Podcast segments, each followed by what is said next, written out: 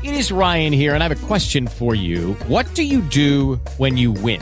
Like, are you a fist pumper? A woohooer, a hand clapper, a high fiver. I kind of like the high five, but if you want to hone in on those winning moves, check out Chumba Casino. At ChumbaCasino.com, choose from hundreds of social casino style games for your chance to redeem serious cash prizes. There are new game releases weekly, plus free daily bonuses. So don't wait. Start having the most fun ever at ChumbaCasino.com. No purchase necessary. VGW Group. Void were prohibited by law. See terms and conditions. 18 plus. Smith joining us. He is kicking off our new year in style. Scott, uh, welcome to the program. How are you, sir? Well, I hope you didn't get in too much trouble. You uh, appear to be sober and still at your station, so I, I guess whatever happened, we'll never know. You managed to skate by. there you go. Now, um, Scott, there is a lot of uh, new things going on in the new year, and I know that there is uh, just a, a a lot of more interesting people that we can talk about, uh, especially some of the people that you've written about in your columns and also in the book. Um, today, let's get into it. Olympic athlete and the unlikely event that uh, she she was involved in. Jackie Joyner Kersee. She was an Olympic athlete. Tell us a little bit about Jackie. Well, you know, I, um, you know, um, incidentally, just uh, for the commercial plug here, um, if you want to know the full story about her, uh, my website is extraordinarypeoplebook.com, and I've got a sample chapter there. And I picked out 21 people, some of them still alive and kicking, and uh, many of them historical. She's one of the living ones. Now, the reason I hadn't written about her for my Investors Business Daily column is the they require living people to give an interview, not so much the dead ones, and I haven't had any uh, luck with mediums uh, contacting them, but I could not get her to respond for a column, so it went into the pile of ideas someday if I were to do a book. So that was kind of the genesis of Extraordinary People. And when I start out to research somebody, whether it's a chapter for the book or the 400 that I've written about for Investors Business Daily, I think I know who they are. You know, we've all heard of Jackie Joyner Kersee. She was born Jackie Joyner. Kersee was her maiden name. I mean, her husband's name. And uh, we know she was an Olympic athlete, and we kind of, that's about the limit of what we know about most famous people if they aren't currently in a reality series or haven't been arrested for cocaine or drunk driving or something. So I started to read about her and uh, was eager to kind of rush through her autobiography.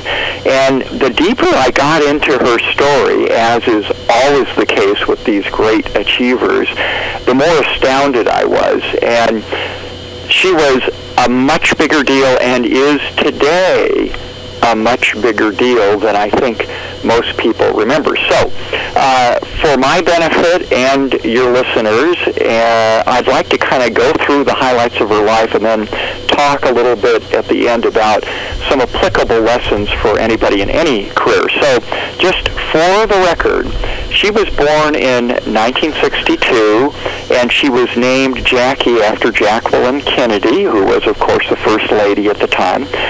Uh, she is, as most people probably know, African American. She was born in a really poor, crime-ridden neighborhood of East St. Louis. Uh, they had busted water pipes and, you know, really, really difficult time growing up. Her parents didn't get along. Uh, when she was 10, her father started being absent most of the time because he was working on the railroad, rarely came back. Her mother was a good influence and got her kids to study really hard, and she told them to be polite to people. Now, there's a lesson there. We all need to learn bite our tongues when we're ready to tell the boss off or a customer who is misbehaving. And uh, she had a pretty strict upbringing. She was forbidden to date boys until she was 18, believe it or not. And um, she wrote in her autobiography, A Kind of Grace, my mother outlined a code of conduct that would fill this book and strictly enforced it to try and protect us. So that was kind of her foundation. Now she had a, a brother she was close to, and he was kind of a budding athlete, and she went with him to the rec center, and she tried out different things, dancing, and uh, she was part of a swimming group, and blah blah blah. And while she was there, she got interested in uh, running, and a coach took her under his wing because he could really see that she had some potential. And it wasn't obvious because she was kind of a tall, uh, gawky girl. But around 13, she started to win some of these school events. And one day, she saw a long jump sand pit, and she said, could I try that? And I said, sure, go ahead. And she went uh, 16 feet 9 inches. Uh, this is when she was 16. Or no, she was just 12. Um, it would have been impressive for a 16. And so she started getting interested in practicing at home, created her own little homemade pit. And that was kind of the beginning of her road to the Olympics. So um, her coach suggested in 1977 that she uh, try out for the pentathlon. So that's five events, long jump, 80 meter hurdle, shot put, high jump, uh, 800 meter run. I mean, that's a pretty incredible number of things for the National Junior Olympics for a kid to really get expert at. But she went and uh, she ex- she was the highest score for 13, 14 year olds, won the national championship, and uh, would do so for the next three years. Now, then she watched the Summer Olympics in Montreal on TV, got real excited. She was inspired by two women athletes, Babe Didrikson, who uh, won gold medals in 1932 in LA at the Olympics, and she was considered the greatest female athlete of the first half of the 20th century. And then she learned about Wilma Rudolph, who had polio as a child, strengthened her muscles, won three gold medals in the 1960 games, and they actually became friends, and Wilma became her supporter as she moved towards the Olympics and uh, really kind of showed her how much determination and practice made a difference. And um, Jackie went to UCLA on a scholarship, played basketball, did a bunch of sports, and then the Olympics were coming, uh, 1984, back to LA again, and so she started training for what was called the heptathlon, so seven sports, uh, which includes long jump, high jump, shot put, javelin, 200 and 800 meter runs, and 100 meter hurdles. I mean, you know, when you think about that, those things are so different. I mean, like high jump and the 100 meter hurdles or the javelin, you know, that anybody could excel at the Olympic level in one is really astonishing. But she started training. She took off. Um, 1983 to put in 12 hours a day, six days a week to train. She had an assistant coach, Bobby Kersee, who became her husband eventually. And um, so they started training, and uh, her brother Al was also training, and he got married to Florence Griffith Joyner. So um, the uh, Al's last name attached to her, so that's why you often hear about Jackie Joyner Kersee and, and Florence Griffith Joyner. So that was their relationship. So anyway, um, went to the 1984 Olympics. Um, it was kind of a difficult time because the U.S. had boycotted the 1980s um, Olympics in Moscow because of the Soviet invasion of Afghanistan. And um, anyway, there's still a lot of great contenders from all over the world. Um, Jackie had an injury, and um, she did uh, pretty well. Her best sport was the long jump, and uh, it was uh, really, really close. And in order to win the heptathlon on points, her husband and coach calculated that she needed to finish the 800 meter run at least uh, no worse than 2.13 seconds behind the leader on points. And she finished like three hundredths of a second too slow to win the heptathlon. She uh, was just five points short out of 6,385 points. So you talk about competitive. She got the silver, and uh, so that's kind of how she leapt to fame as Superwoman, uh, and uh, she kept winning uh, the Goodwill Games and other international contests over the years. Um, she went to the to um, the World Championships in uh, Rome in 1987. But as they began towards the um, Olympics in 1988 in Seoul, South Korea, she began having asthma asthma attacks, and she really had a difficult time trying to overcome it because the primary asthma medication would show up like a steroid in her blood, and therefore Yep. she, uh, you know, you can imagine. I, I, th- I think most people know that there are a lot of things that mimic steroids or banned uh, stimulants, and they can be perfectly natural. Uh, this is where there's a big gray area in sports, and so back then in 1988, there wasn't that much understanding about it, and she had to really suffer to try to train, and there were a lot of ugly rumors about her using steroids and probably put out there by her competitors. Anyway, so um, she uh, she uh, did pretty well, and uh, then she kind of went into semi-retirement, and uh, then uh, the 1992 Olympics happened in Barcelona. She won the gold for the heptathlon, the bronze for the long jump, and anybody else by that time who would have five career medals would think, you know something, I'm going out at the top, I'm retiring now.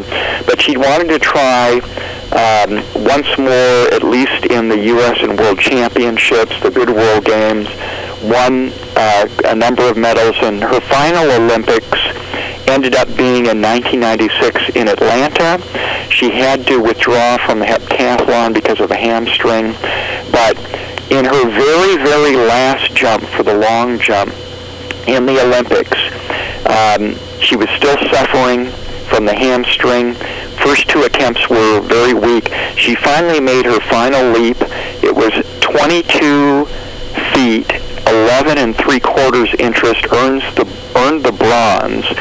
So she ended up uh, with a lot of different kinds of medals, and she's still alive and kicking today, doing a lot of charity work. And one of the things that comes out of this is this for e- for everybody. You know, we all have some talent, whether you know it's being a writer, a broadcaster, uh, maybe uh, a techie, whatever it is. Um, greatness doesn't come on natural talent.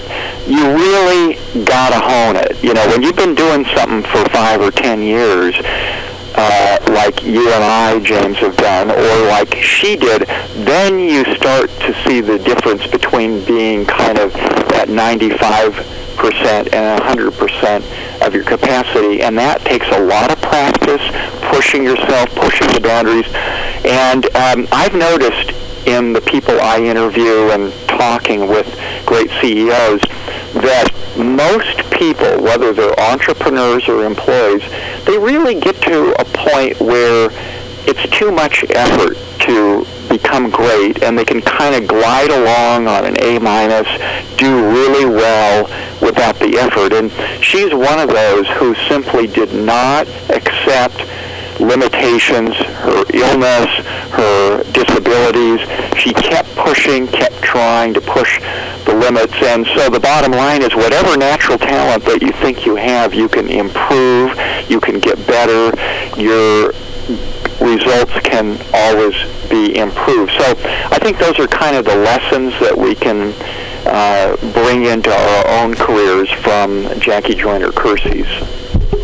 Well, uh, we've got Scott Smith with us today. Now, Scott, before we wrap up here, um, we've, we've got we've got five or six minutes here. Um, let's let's uh, let's promote and let, us do our best here to kind of give everybody a little bit of a preview on uh, the God Reconsidered book. It's going to be out very soon. We're definitely going to have you back here on the program where we have a longer segment with you and uh, do do a big full blown interview with you on this. But uh, how, how's this uh, coming along now that this is getting ready to be out here in about the next month or so? Yeah, I'm glad you asked because I've been talking about this since I thought it was going to come out in uh, July, and of course we did one short show on it, and um, I'm I'm hoping. Uh, I finally I went back to the publisher who published uh, Extraordinary People, and uh, he was really interested in it because he he kind of ties together not just business success, uh, psychology, personal health, and and spiritual stuff. So that's where